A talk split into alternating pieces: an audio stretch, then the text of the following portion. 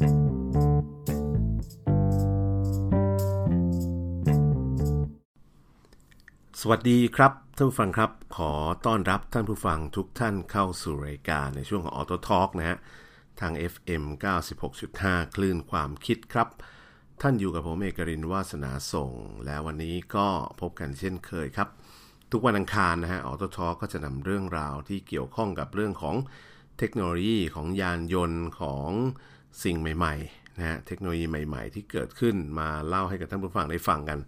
คุยกันแบบสบายๆนะครับ ในช่วงเวลาสี่ทุ่มเศษจนถึงห้าทุ่มเนี่ยแหละครับ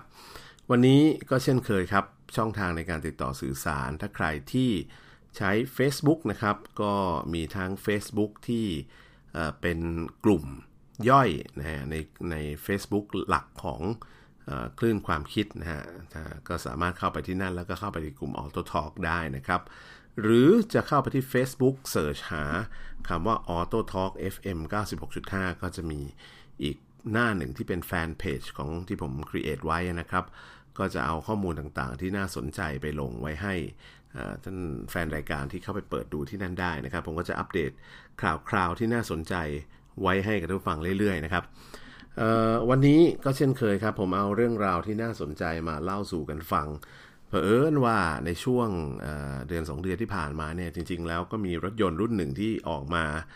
ขายอยู่ในตลาด แล้วก็มีการพูดถึงคำว่า e-power นะครับ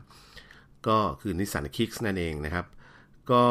แฟนรายการหลายท่านก็พยายามถามข้อมูลข่าวสารเข้ามาว่าตรงลงนิสสันคิกเนี่ยมันเป็นอะไร มันเป็นรถประเภทไหนกันแน่ มันเป็นไฮบริดใช่ไหมหรือมันเป็น มันเป็น EV หรือเปล่า หรือมันเป็นคำว่า e-power มันคืออะไรนะผมก็จำได้ว่าเคยเอามาเล่าให้ท่านฟังได้ฟังไปบ้างแล้วนะครับ ว่าจริงๆคำว่า e-power เนี่ยมันก็คือไฮบริดที่เป็นเขาเรียกไฮบริดแบบอนุกรมคำว่าอนุกรมหมายถึงว่ารถยนต์เนี่ยถูกขับเคลื่อนด้วยระบบมอเตอร์ไฟฟ้าอย่างเดียวนะโดยเครื่องยนต์เนี่ยไม่ได้ทำหน้าที่ไปช่วยขับเคลื่อนด้วย คือเมื่อไหร่ที่เอาเครื่องยนต์กับมอเตอร์ไฟฟ้าไปช่วยกันขับเคลื่อนล้อเนี่ยแบบนั้นเขาเรียกว่าไฮบริดแบบขนานนะครับหรือ parallel hybrid นะฮะในขณะที่คำว่าไฮบริดแบบอนุกรมก็คือใช้ระบบขับเคลื่อนทั้งหมดเนี่ยเป็นระบบมอเตอร์ไฟฟ้าขับเคลื่อนทั้งหมดนะเพียงแต่ว่าเราติดตั้งเครื่องยนต์เข้าไว้เพื่อปั่นไฟฟ้า เอามาชาร์จใส่แบตเตอรี่ที่มีขนาดไม่ใหญ่มากนะเป็นขนาดเล็กๆนะครับแล้วก็ใช้มอเตอร์ไฟฟ้าเนี่ยเป็นตัวขับเคลื่อน เจ้ารถยนต์คันนี้นะเพราะฉะนั้น feeling หรือความรู้สึกของการขับขี่หมายถึงการตอบสนองของอัตราเร่ง หรือลักษณะการเบาคันเร่งการเบรกอัตโนมัติที่เรียกว่า regenerative regenerative brake เนี่ยฮะก็จะเป็นลักษณะของความรู้สึกเหมือนกับขับรถยนต์ไฟฟ้านะใช้คันเร่งอันเดียวโดยไม่ต้องแตะเบรกก็ได้ เพราะว่าเวลาเบาคันเร่งปุ๊บมันก็จะเบรกหน่วงอัตโนมัติอยู่แล้วนะครับ ลักษณะนี้เป็นเป็นเป็น character ของของรถยนต์ไฟฟ้า ซึ่งรถยนต์ที่เป็นไฮบริดแบบขนานเนี่ยไม่มีนะครับไฮบริดแบบ parallel หรือแบบขนานนะไม่มีนะครับเพราะฉะนั้นอันนี้คือลักษณะของของนิสสัน Kicks ที่เขาติดตั้งมา เดี๋ยวผมให้ข้อมูลนิดนึงก็แล้วกันนะครับเผื่อใครที่อยากจะสนใจรายละเอียดเนี่ย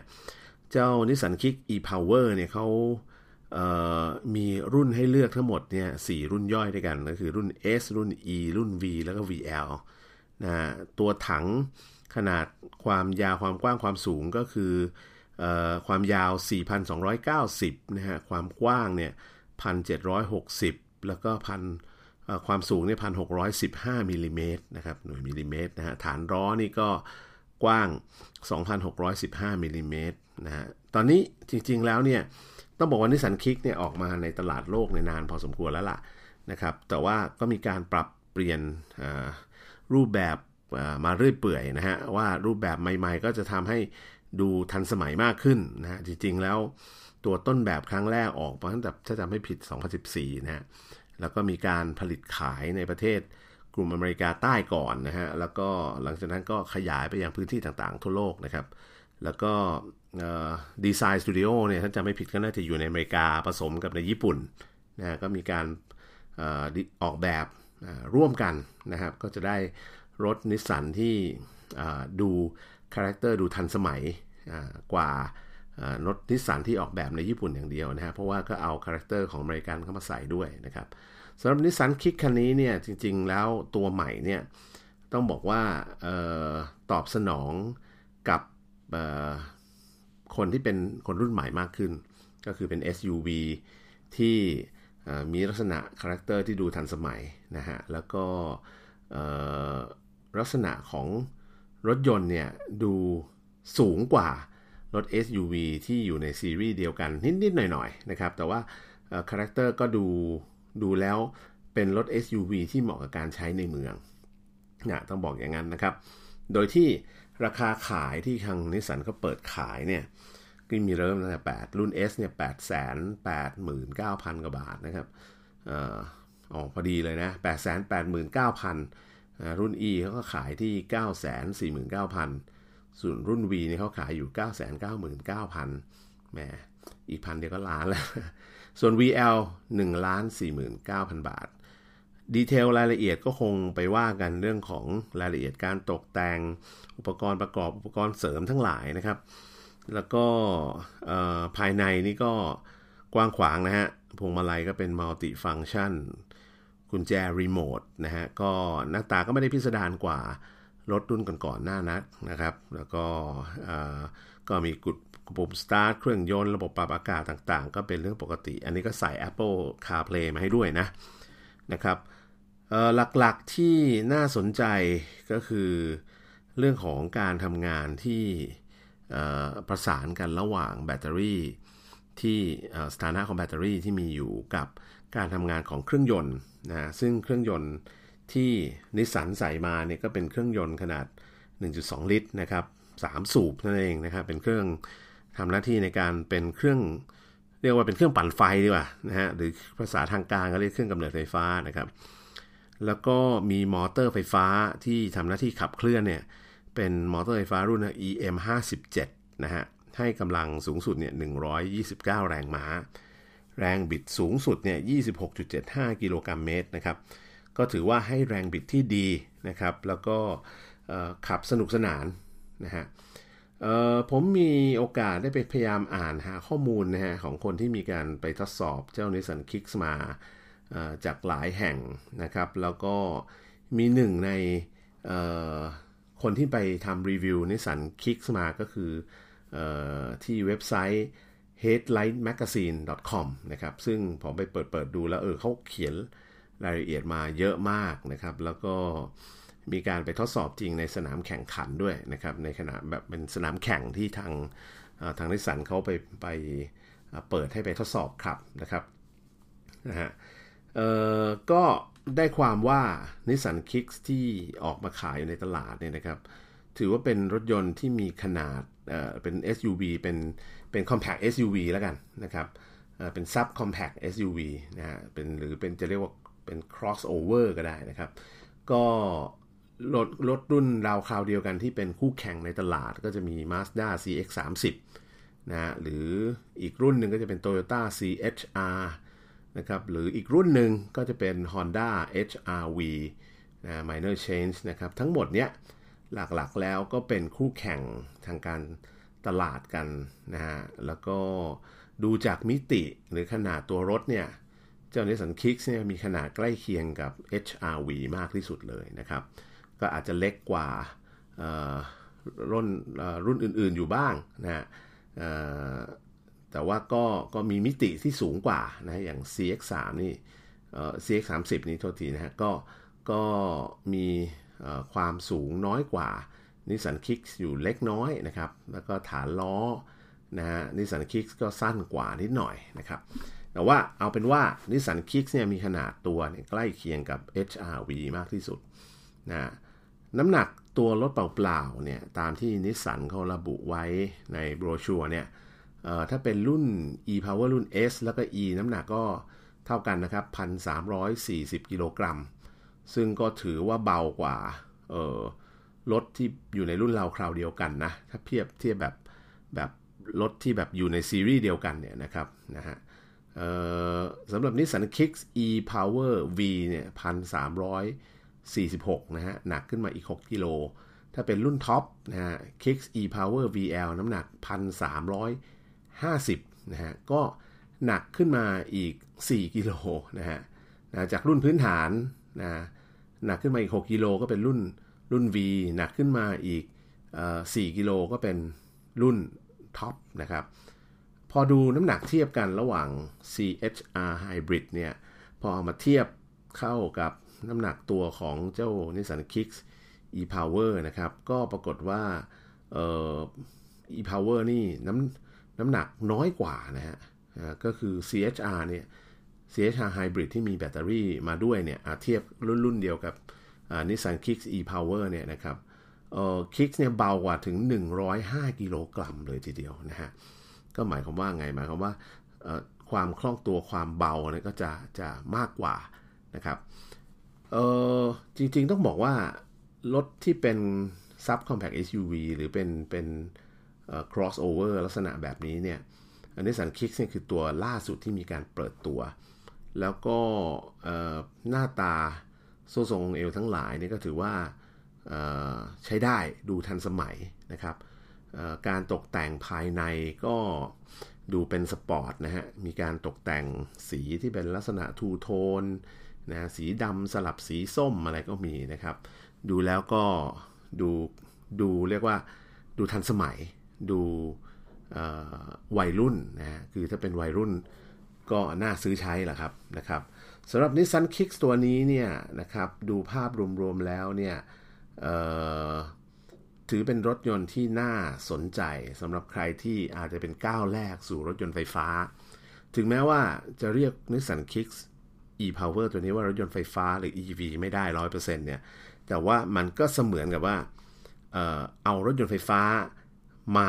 แพลตฟอร์มรถยนต์ไฟฟ้า แต่แต่ตัวแบตเตอรี่เนี่ยเนื่องจากว่ามันแพงก็ทำให้ตัวเล็กๆหน่อย แต่แทนที่จะใส่แบตเตอรี่ใหญ่ๆ ก็ใส่แบตเตอรี่เล็กๆแล้วเอาเอาเมื่อแบตเตอรี่เล็กมันหมดเร็ว ก็เอาตัวปั่นไฟมาใส่แทนแบตเตอรี่ ส่วนที่เหลือที่คิดว่าจะเอามาใส่ เพราะฉะนั้นมันก็กลายเป็นรถลูกครึ่งลักษณะเป็นเป็น series hybrid แบบนี้นะครับ คราวนี้ สิ่งที่น่าสนใจถัดมาอีกอย่างนึงก็คือมันก็มีโหมดการขับขี่หลาย ๆ รูปแบบนะครับ แล้วก็มีฟังก์ชันต่างๆ ที่เป็นฟังก์ชันด้านความปลอดภัยเนี่ยก็เรียกว่าใส่มาให้ครบพอสมควรนะครับ มีระบบอะไรมาบ้างนะครับมีระบบควบคุมความเร็วอัตโนมัติ ที่เรียกว่า ICC นะฮะ ระบบเตือนก่อนการชนด้านหน้า หรือ IFCW นะครับ แล้วก็ระบบช่วยเบรกฉุกเฉินอัจฉริยะหรือ IEB ซึ่งเดี๋ยวนี้รถรุ่นใหม่ๆก็จะมีมาเยอะนะครับ ช่วยเบรกให้นะครับ ระบบเตือนจุดอับสายตา BSW เนาะศัพท์เทคนิคเยอะเหลือเกินนะฮะ ระบบเตือนรถในทางสวนขณะถอยรถ โอ้นะฮะคือมีรถผ่ามาย้อนกลับมาเนี่ย ก็จะเตือนอัตโนมัตินะครับกล้องอัจฉริยะมองภาพรอบทิศทางอันนี้เป็นไฮไลท์ของนิสสันก็เลยนะครับทำมาหลายรุ่นแล้วนะครับ เรียกย่อว่า IAVM นะครับ แล้วก็เทคโนโลยีตรวจจับวัตถุหรือบุคคลนะฮะโอ้ก็มีระบบเตือนให้ว่างั้นเถอะมีกล้องนะฮะแล้วก็ระบบกระจกมองหลังอัจฉริยะนะครับ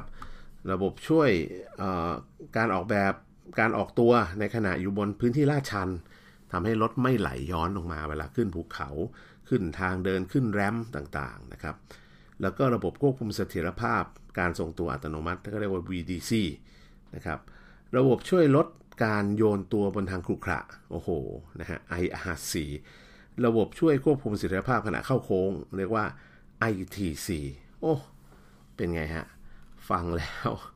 เห็นได้เลยว่าเรียกว่าใส่เทคโนโลยีด้านความปลอดภัย เข้ามาให้เต็มที่เลยนะครับ ทุกเรื่องนะครับ แล้วก็ถ้าใครเปิดเเข้าไปใน รถยนต์แล้วก็สตาร์ทเครื่องเนี่ยก็จะพบว่าตัวเครื่องยนต์เองเนี่ยกับตัวขับเคลื่อนเนี่ยไม่ได้ทำงานสัมพันธ์กันเราไม่มีคือเหยียบคันเร่งแล้วตัวเครื่องก็ไม่ได้ไม่ได้ดังตามเหมือนกับเวลาเราขับรถเครื่องยนต์ปกตินะเพราะว่าตัวเครื่องกำเนิดไฟฟ้าหรือเครื่องยนต์ทำหน้าที่ปั่นไฟเนี่ยจะปั่นที่ความเร็วคงที่ในรอบต่ำๆอยู่แค่นั้นตลอดเวลา ยกเว้นในกรณีที่ เราขับรถโอ้โหแบบใช้พลังงานเยอะนะ เหยียบคันเร่งเร่งแซงขับปรูดปราดตลอดเวลาเนี่ยพอแบตเตอรี่มันต่ำลงมาถึงระดับหนึ่งเนี่ยก็จะมีโหมดอีกโหมดหนึ่งซึ่งเร่งความเร็วของเครื่องยนต์ขึ้นมาอยู่ประมาณสัก 2,000 กว่ารอบแถวๆนั้นนะฮะถึง 3,000 รอบแถวๆนั้นนะเพื่อจะปั่นไฟให้เพียงพอกับพฤติกรรมการขับขี่ของคนที่อาจจะขับเยอะขับเร็วนะฮะก็ว่ากันไป แล้วก็บนจอนี่ก็จะมีการแสดง energy flow หรือการไหลไปไหลมาของพลังงานนะฮะมีการบอกว่าน้ำมันที่เราเติมอยู่ในถังของไอ้เครื่องปั่นไฟเนี่ยมันสามารถทำให้รถวิ่งไปได้อีกสักกี่กิโลเมตรด้วยกันนะครับ แล้วก็มีออปชันอื่น ๆ นะฮะ มีเรื่อง blind spot เรื่องอะไรต่าง ๆ นะครับ เรื่องถึงระยะทางเฉลี่ยต่อ ลิตรของน้ำมันที่วิ่งได้ก็คืออัตราความสิ้นเปลืองนั่นแหละนะครับว่าเป็นยังไงบ้างนะครับ แล้วก็โอ้รายละเอียดพวกนี้ก็มีการแสดงอยู่บนจอนะฮะก็จะมีการดิสเพลย์พวกค่าเหล่านี้ขึ้นมา แล้วก็เจ้าโหมดการขับขี่เนี่ยนะครับก็เรียกว่าหลักๆก็คือไม่ได้แตกต่างกันมาก เท่าที่ดูจากผลการทดสอบที่ทาง Headlight Magazine เขาเขา .com เนี่ยนะ headlightmag.com เนี่ยเขาไปทดสอบมาเนี่ยนะครับ ดูแล้วไม่ว่าจะเป็นโหมดที่เป็น normal นะฮะ หรือจะเป็นโหมด S นะจริงๆ S ก็บอกว่าไม่ใช่สปอร์ตนะนะก็เป็นโหมดที่เรียกว่า smart mode นะครับ แล้วก็อีกโหมดหนึ่งโหมดประหยัดก็เรียกว่า eco mode เนี่ยทั้ง 3 โหมดเนี่ยก็เรียกว่าขับได้สนุกทุกโหมดนะครับนะใน normal mode ก็คือการตอบสนองตามปกติ ระบบอากาศทำงานปกติ นะพอปล่อยคันเร่งปุ๊บรถจะไหลต่อได้นะครับ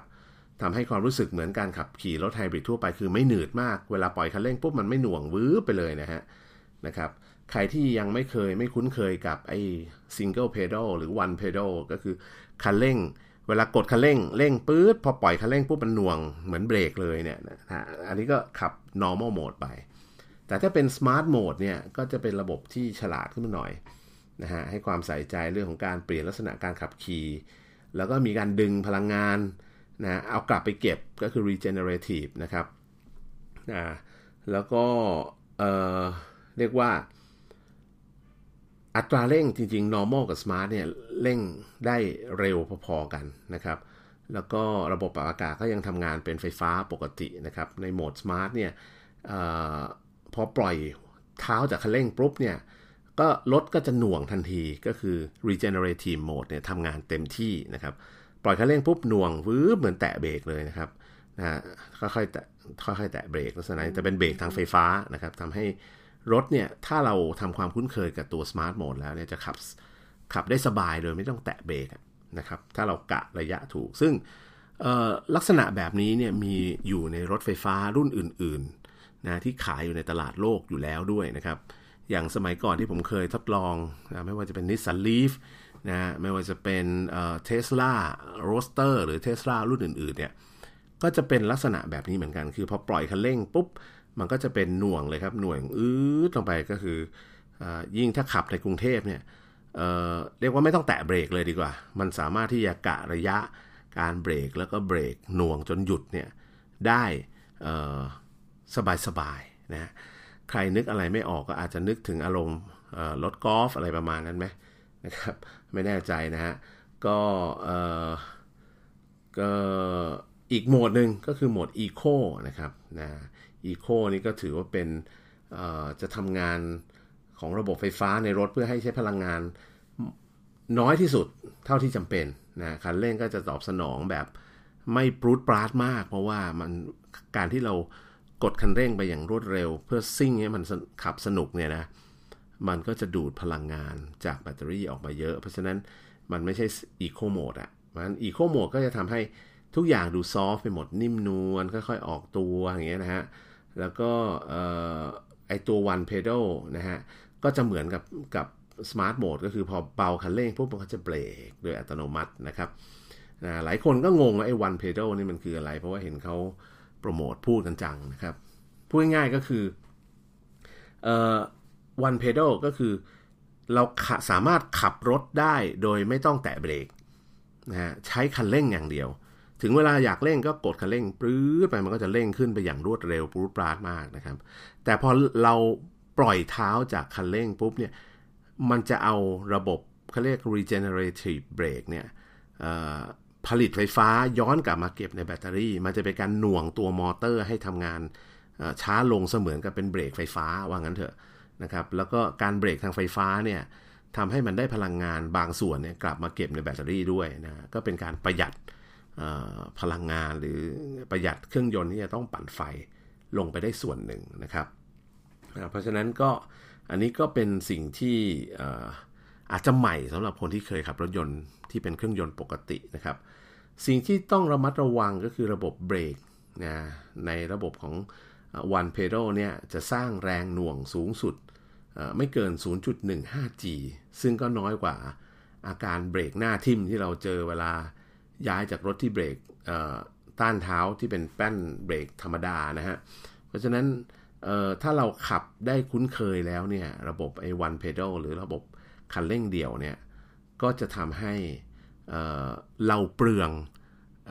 ผ้าเบรกน้อยลงนะฮะผมเคยเอามาคุยในรายการไปบ้างแล้วนะครับว่า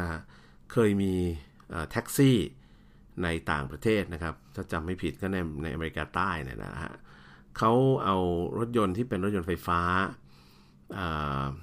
เอาไปใช้งานเป็นแท็กซี่นะครับ สิ่งที่เขาพบก็คือว่าเขาแทบไม่ต้องเปลี่ยนผ้าเบรกเลยตลอดอายุ การใช้งานประมาณ 4-5 ปีเนี่ยเขาแทบไม่ต้องเปลี่ยนผ้าเบรกเลยทั้งๆทที่ ในความเป็นจริงถ้าเป็นรถยนต์ปกติเนี่ยต้องมีการเปลี่ยนผ้าเบรกบ่อยๆ เพราะว่าเราก็ต้องแตะเบรกเชนเกียร์แตะเบรกอยู่ตลอดเวลานะครับ ในขณะที่พอเป็นแท็กซี่ที่เป็นแท็กซี่ไฟฟ้า 100%เนี่ยโหมดของการใช้เบรกเนี่ยแทบจะไม่ต้องใช้เลยนะครับ อันนี้ก็เป็นเป็นสิ่งที่หลายๆคนที่ใช้รถยนต์ไฟฟ้า ก็คงจะพอมีประสบการณ์ตรงนี้อยู่บ้างนะครับนะอันนี้ก็เป็นเรื่องของของนิสสันคิกส์นะที่เป็นรถไฟฟ้านะครับ ส่วนไอตัว EV Mode เท่าที่ผมอ่านรีวิวมานี่ก็ยังไม่มีข้อมูลนะฮะว่านิสสันเเรียกไอโหมด EV นี่เป็นอย่างไร แล้วก็ไม่ได้อธิบายลักษณะของการทำงานของ EV Mode แบบแบบ 100%ชัดเจนนักนะครับ เดี๋ยววันหลังมีโอกาส จะถามคนที่รู้เรื่องนะมาเล่าให้ท่านผู้ฟังได้ฟังกันนะครับ อีกโหมดหนึ่งเออเป็นเรื่องที่น่า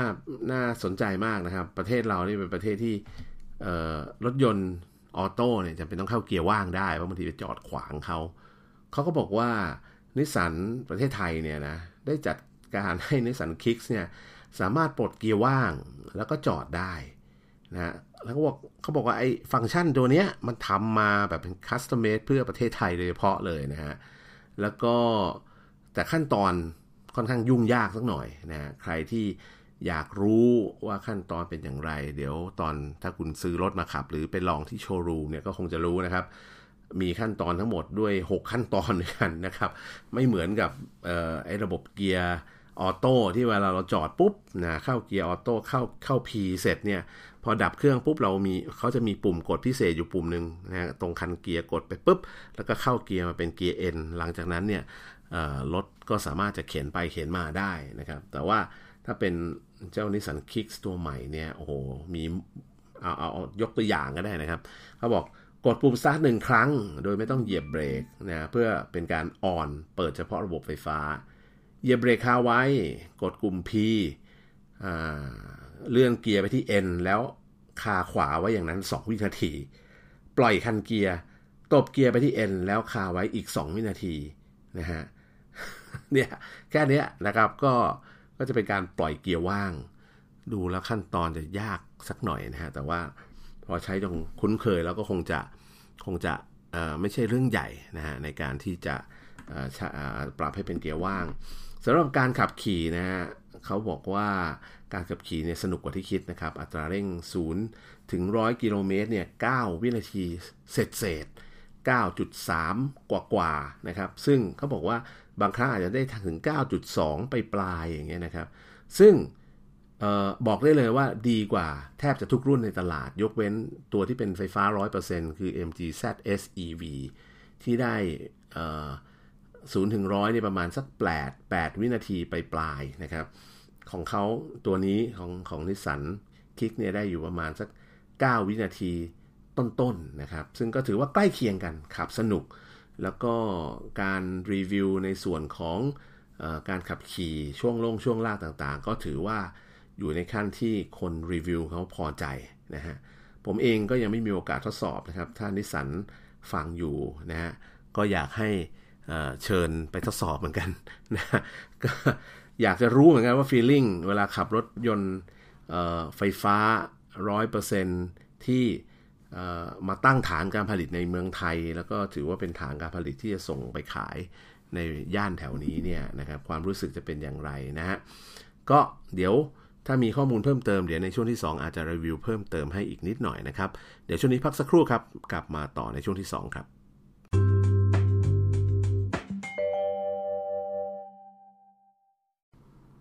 สวัสดีครับทุกฟังครับ ขอต้อนรับกลับสู่ช่วงที่ 2 นะฮะ กับ Auto Talk ทาง FM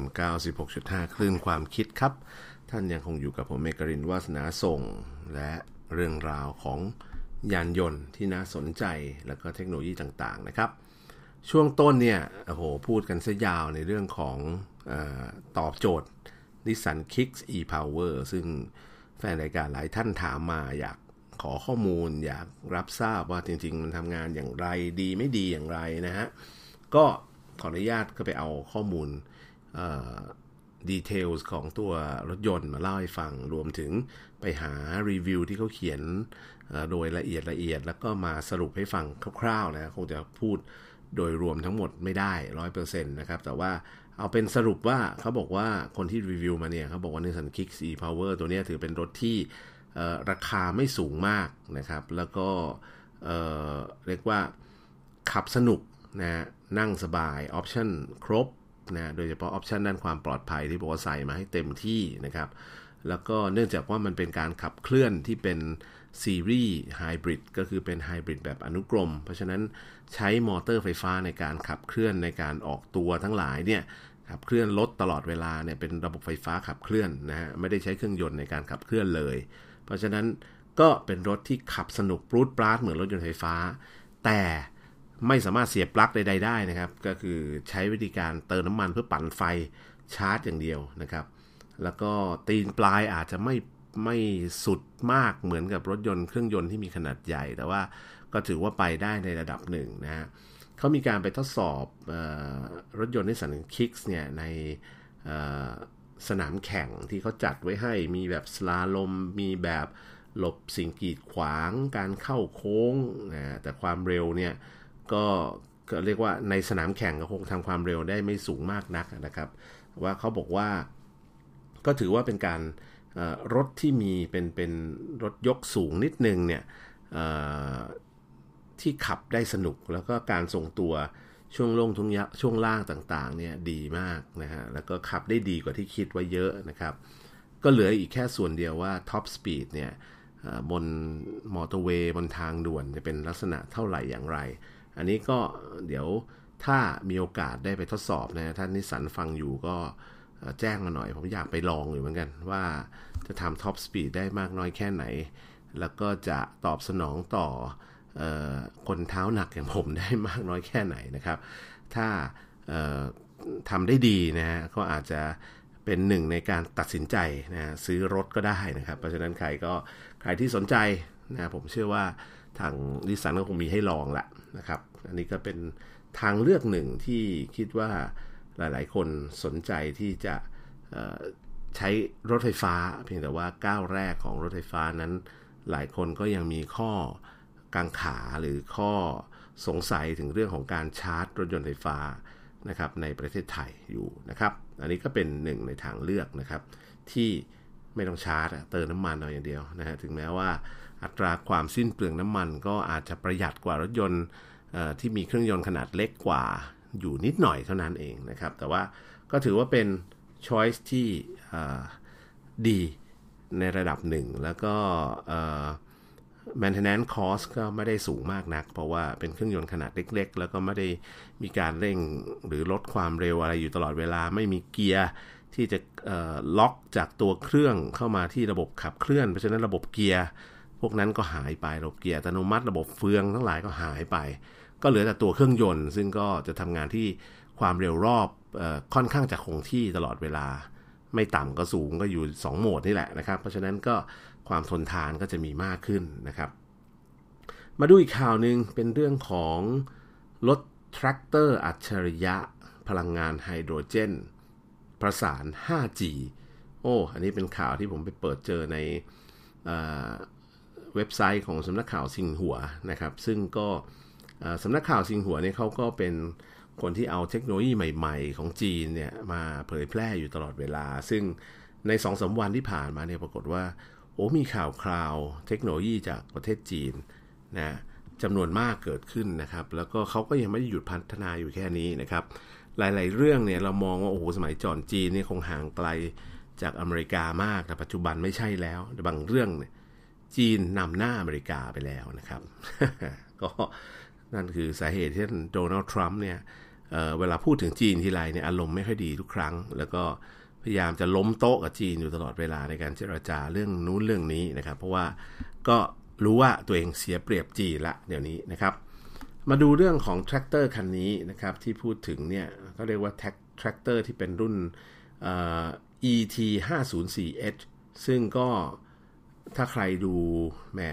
ถ้าใครเห็นรูปร่างหน้าตาจะดูไม่ค่อยเหมือนแทรกเตอร์นะครับ เพราะว่ามันไม่มีที่ขับนะตัวแทรกเตอร์เนี่ยก็ดีไซน์ ออกแนวล้ำอนาคตไปพอสมควรนะครับ แต่ยังคงก็มีล้อแทรกเตอร์สี่ล้อมันปกติแต่ไม่มีที่นั่งขับรถรถคันนี้ก็สามารถทำงานด้วยระบบไฮโดรเจน แล้วก็ใส่เข้าไปก็คือเติมไฮโดรเจนก็เป็น fuel cell ละครับ แล้วก็เป็นมอเตอร์ไฟฟ้าขับเคลื่อนนะที่สำคัญมันลิงก์กับระบบ 5G แล้วก็สามารถ track ตำแหน่งกำหนดโปรแกรม การวิ่งการวิ่งในฟาร์ม หรือกำหนดว่าจะให้มันทำ คลาดไถอะไรอย่างเงี้ยก็ว่ากันไปนะครับดีไซน์ทันสมัยมากนะฮะที่สำคัญคือคอมไบ 5G เข้าไปนะครับมีระบบระบบที่เรียกว่าเป็น autonomous หรือ self driving นะควบคุมหรือจะแบบเป็นควบคุมการขับขี่ระยะไกลนะก็ได้นะ remote control ก็ได้นะครับการพัฒนารถแทรกเตอร์รุ่นใหม่เนี่ยเกิดขึ้นจากความร่วมมือของ สถาบันแล้วก็เป็นฐานการวิจัยพัฒนาอุตสาหกรรมการผลิตขั้นสูงในลั่วหยางนะครับ ซึ่งสังกัดกับสถาบันวิจัยอุปกรณ์ขั้นสูง เทียนจินแห่งมหาวิทยาลัยชิงหัวนะซึ่ง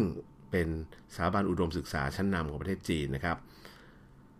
ระบบการขับเคลื่อนของเจ้าแทรกเตอร์ที่ว่านี้เป็นมอเตอร์ไฟฟ้าในการขับเคลื่อน แล้วก็เนื่องจากมันต้องใช้ torque เยอะพอสมควรนะฮะในการขับเคลื่อนในวงการเกษตรกรรมเนี่ยเพราะว่ามันต้องไถต้องขูดต้องคราดต้องดึงอะไรอย่างเงี้ยนะครับเขาก็จะใช้เป็นระบบมอเตอร์ที่เป็นแม่เหล็กถาวร แล้วก็เป็น synchronous motor นะครับร่วมกับมอเตอร์ที่ใช้ในการบังคับพวงมาลัยเลี้ยวซ้ายเลี้ยวขวาต่างๆนะฮะที่เป็นเป็น servo motor ที่มีความละเอียดสูงนะการบังคับเลี้ยวต่างๆได้ดีนะครับ แล้วก็ระบบ ผลิตไฟฟ้าเนี่ยเขาใช้เป็นระบบเซลล์เชื้อเพลิง หรือภาษาอังกฤษเขาเรียก fuel cell นะครับ ซึ่งก็ใช้วิธีการเติมไฮโดรเจนเข้าไปนะฮะแต่ว่าเจ้าตัว fuel cell เนี่ยก็จะไม่ได้ทำงานอยู่ตลอดเวลานะเขาบอกว่ามันจะทำงานก็ต่อเมื่อมันจะ boost พลังงานใส่เข้าไปในมอเตอร์นะครับ มันจะมีแบตเตอรี่อยู่ส่วนหนึ่งด้วยนะครับ เป็นแบตเตอรี่ลิเธียมไอออนนี่แหละ แบบที่ใช้ในรถยนต์ไฟฟ้าทั่วไป แต่ว่าเจ้า fuel cell เนี่ยจะทำหน้าที่ในการเป็นแบบเป็น booster เป็นตัว start up แล้วก็ดันเขาเรียกผลิตไฟฟ้าเสริมเข้ามาในช่วงที่มีความจำเป็นจะต้องใช้แรงมากกว่าปกติ คือในช่วงของการบรรทุกหนัก หรือในช่วงของการครูดการไถ การวิ่งเข้าไปเพื่อทำกิจกรรมลากอะไรบางอย่างในพื้นที่เกษตรกรรมนะครับ นอกจากนั้นแล้วเนี่ยเขายังมีการนำเทคโนโลยี 5G นะเอามาช่วยในการติดตามสถานะการวิ่งของรถแทรกเตอร์แบบ real-time เลย รวมถึงสภาวะแวดล้อมการทำงานของอสภาวะบนฟาร์มในบริเวณนั้นๆ ความชื้นอุณหภูมินะครับ แล้วก็มีภาพมีกล้องเกล้องอะไรในส่งกลับมาให้กับผู้ควบคุมเนี่ยสามารถเห็นการทำงานได้ตลอดเวลานะครับ ก็ถือว่ามีเป็นแนวทางการพัฒนาเกษตรอุตสาหกรรมนะที่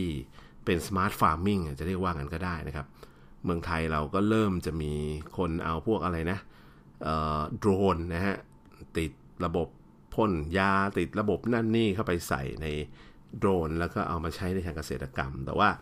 อันนี้ล้ำไปอีกขั้นหนึ่งระบบแทรกเตอร์ที่เป็น autonomous tractor นะครับ ซึ่งทางจีนผลิตได้เองละเรียบร้อยนะครับ แล้วก็อนาคตเมื่อไหร่ก็ตามที่จีนผลิตได้ เมื่อนั้นราคาก็จะถูกลงนะครับ ก็เร็ววันนี้เราอาจจะได้เห็น Smart Farming ของไทยที่สามารถที่จะนำเทคโนโลยีลักษณะแบบนี้มาใช้งานได้นะในเมืองไทยเรามีวิศวกรรมการเกษตรนะฮะที่ค่อนข้างแข็งแรงอยู่หลายมหาวิทยาลัย ผมเชื่อว่าแนวทางลักษณะแบบนี้เราอาจจะเอามาใช้บ้างก็ได้นะครับ แนวทางของการพัฒนาอุตสาหกรรมการเกษตรที่ เน้นเทคโนโลยี เน้นระบบอัตโนมัติเน้นระบบอะไรที่ตอบสนองต่อเกษตรกรในราคาที่ไม่แพงนะครับ เพราะฉะนั้นก็ฝากวิศวกรไทยนะฮะ เพราะว่านักวิชาการของสถาบันวิจัยทางวิศวกรรมศาสตร์ของประเทศจีนเนี่ยเเขาพัฒนาเรื่องของอุตสาหกรรมทางการเกษตรของเขาอย่างต่อเนื่อง รวมถึงมีการพัฒนาเครื่องกลการเกษตรรุ่นใหม่ ๆ ที่ไฮเทคขึ้น แล้วก็เป็นมิตรสิ่งแวดล้อมมากขึ้น เฉลียวฉลาดมากขึ้น เพราะฉะนั้นประเทศไทยเราเป็นประเทศเกษตรกรรมนะครับ ถ้าเราจะมานั่งอยู่เฉยๆ แล้วก็ซื้อใช้เหมือนเดิมเนี่ยผมว่าอาจจะไม่ได้ใช่แนวทางที่ถูกต้องนัก เพราะฉะนั้นถ้าเราสามารถพัฒนาของเราเองได้เนี่ยก็จะถือว่าเป็นเรื่องที่น่าสนใจอย่างยิ่งนะครับ อันนี้ก็เป็นข่าวคราว ที่น่าสนใจจากเมืองจีนในในพูดถึงเมืองจีนแล้วเนี่ยมีข่าวหนึ่งแหมทะลุออกนอกโลกไปหน่อยก็แล้วกันนะครับในในพูดถึงแล้วพอเปิดสำนักข่าวสิงหัวมาแล้วเจออีกข่าวหนึ่งก็เอามาเล่าให้ฟังก่อนแล้วกัน ตอนนี้จีนล่าสุดได้ส่งดาวเทียมที่ว่าเปยโตนะฮะ เป็นดาวเทียมดวงสุดท้ายในระบบนำร่องของประเทศจีนเองนะครับ คือก่อนหน้านี้เราต้องใช้ GPS เราต้องใช้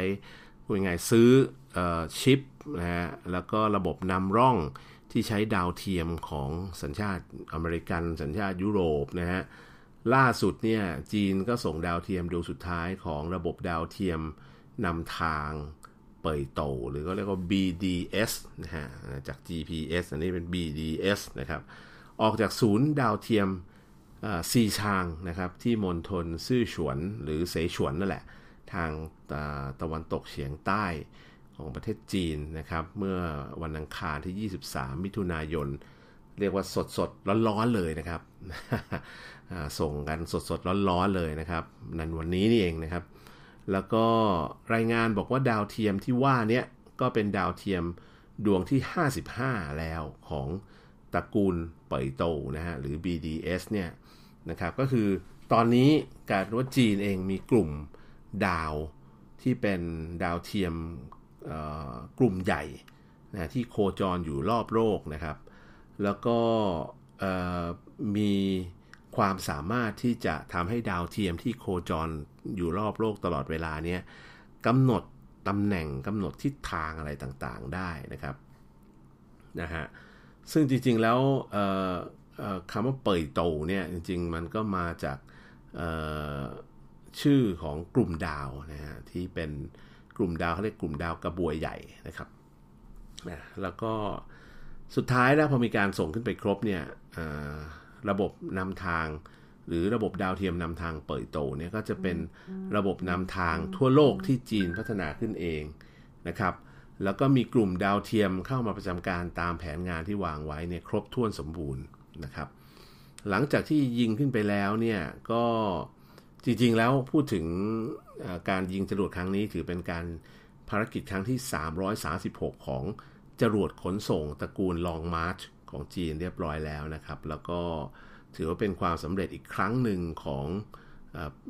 อุตสาหกรรมอวกาศจีนที่สามารถจะส่งดาวเทียมขึ้นไปได้เอง เรียกว่าส่งได้เยอะขนาดนี้ก็ถือว่าเป็นอุตสาหกรรมการส่งอของส่ง ดาวเทียมขึ้นสู่อวกาศอย่างสวยงาม ก่อนหน้านี้อีลอนมัสก์ก็เพิ่งส่งไปที่ที่สหรัฐอเมริกานะครับ ที่มีการส่งคนขึ้นไปนะแล้วก็ยานดราก้อนนะฮะที่เป็นยานขนคนสองคนขึ้นไป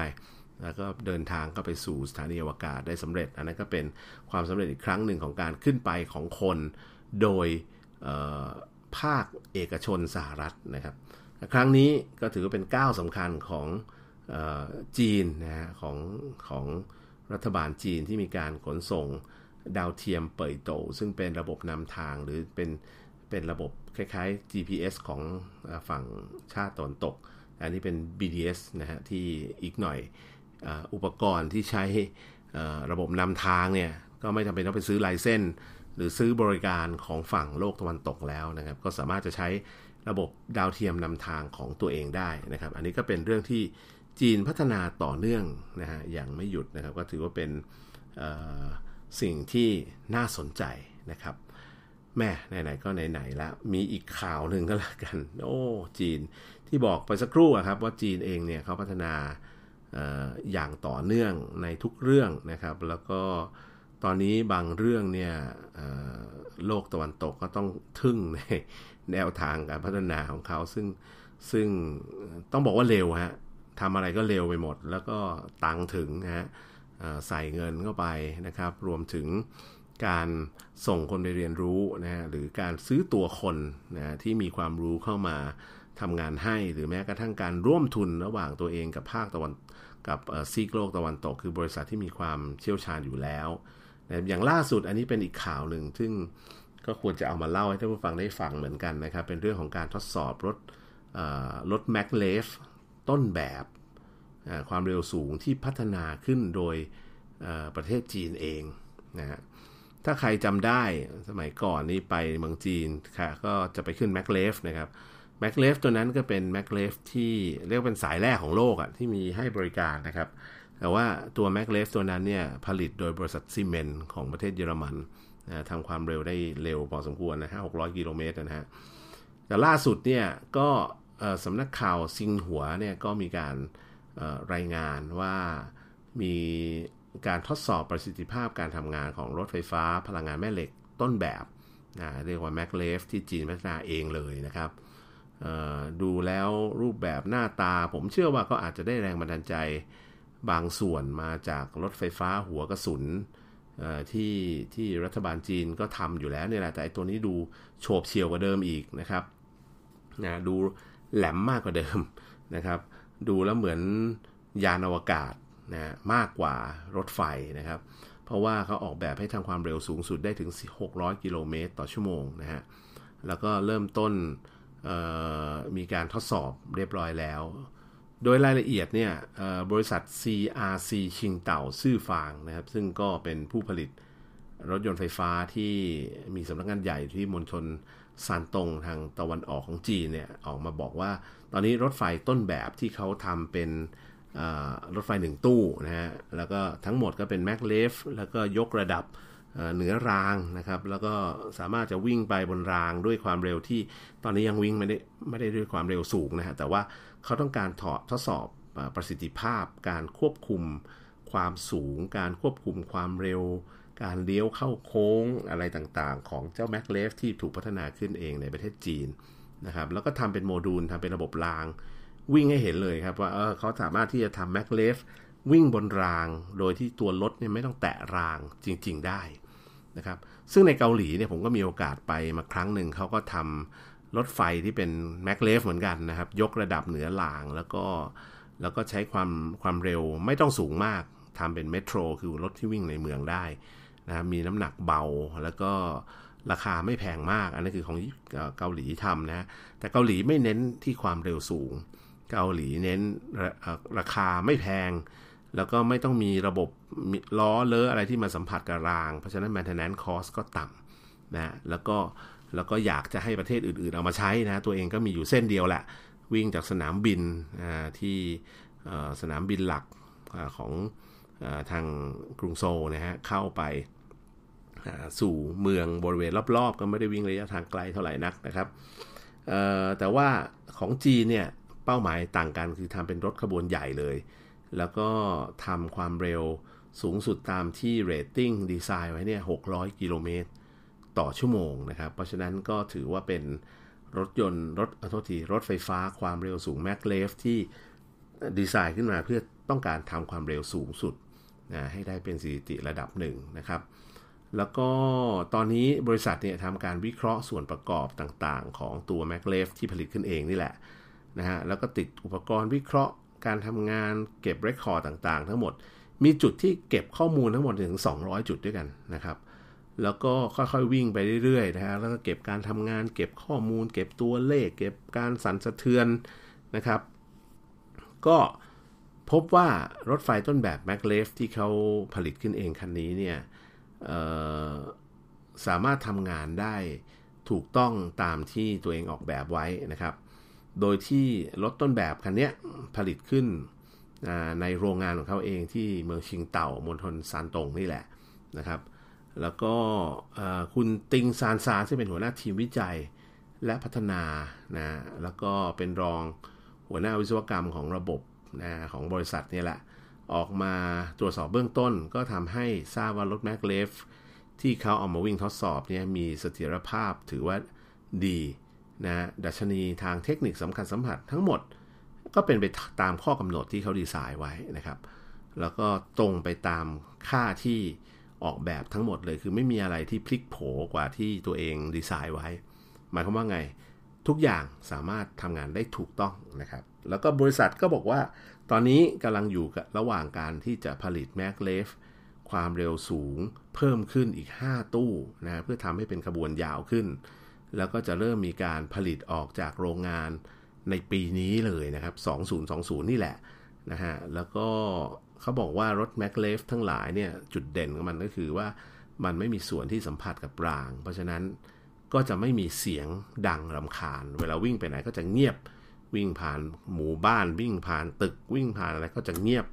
นะครับมีเสียงรบกวนน้อยนะครับ แล้วก็มีวงเลี้ยวรัศมีต่างๆเนี่ยสามารถทำได้ดีกว่ารถที่เป็นลักษณะรถที่เป็นรบล้อนะครับ ข้างในดีไซน์ได้หรูหรา อันนี้ก็เป็นความคืบหน้าจากทางจีนนะฮะ แม่เล่ามาถึงตรงนี้ก็ เราทึ่งในความสามารถของประเทศจีนนะครับ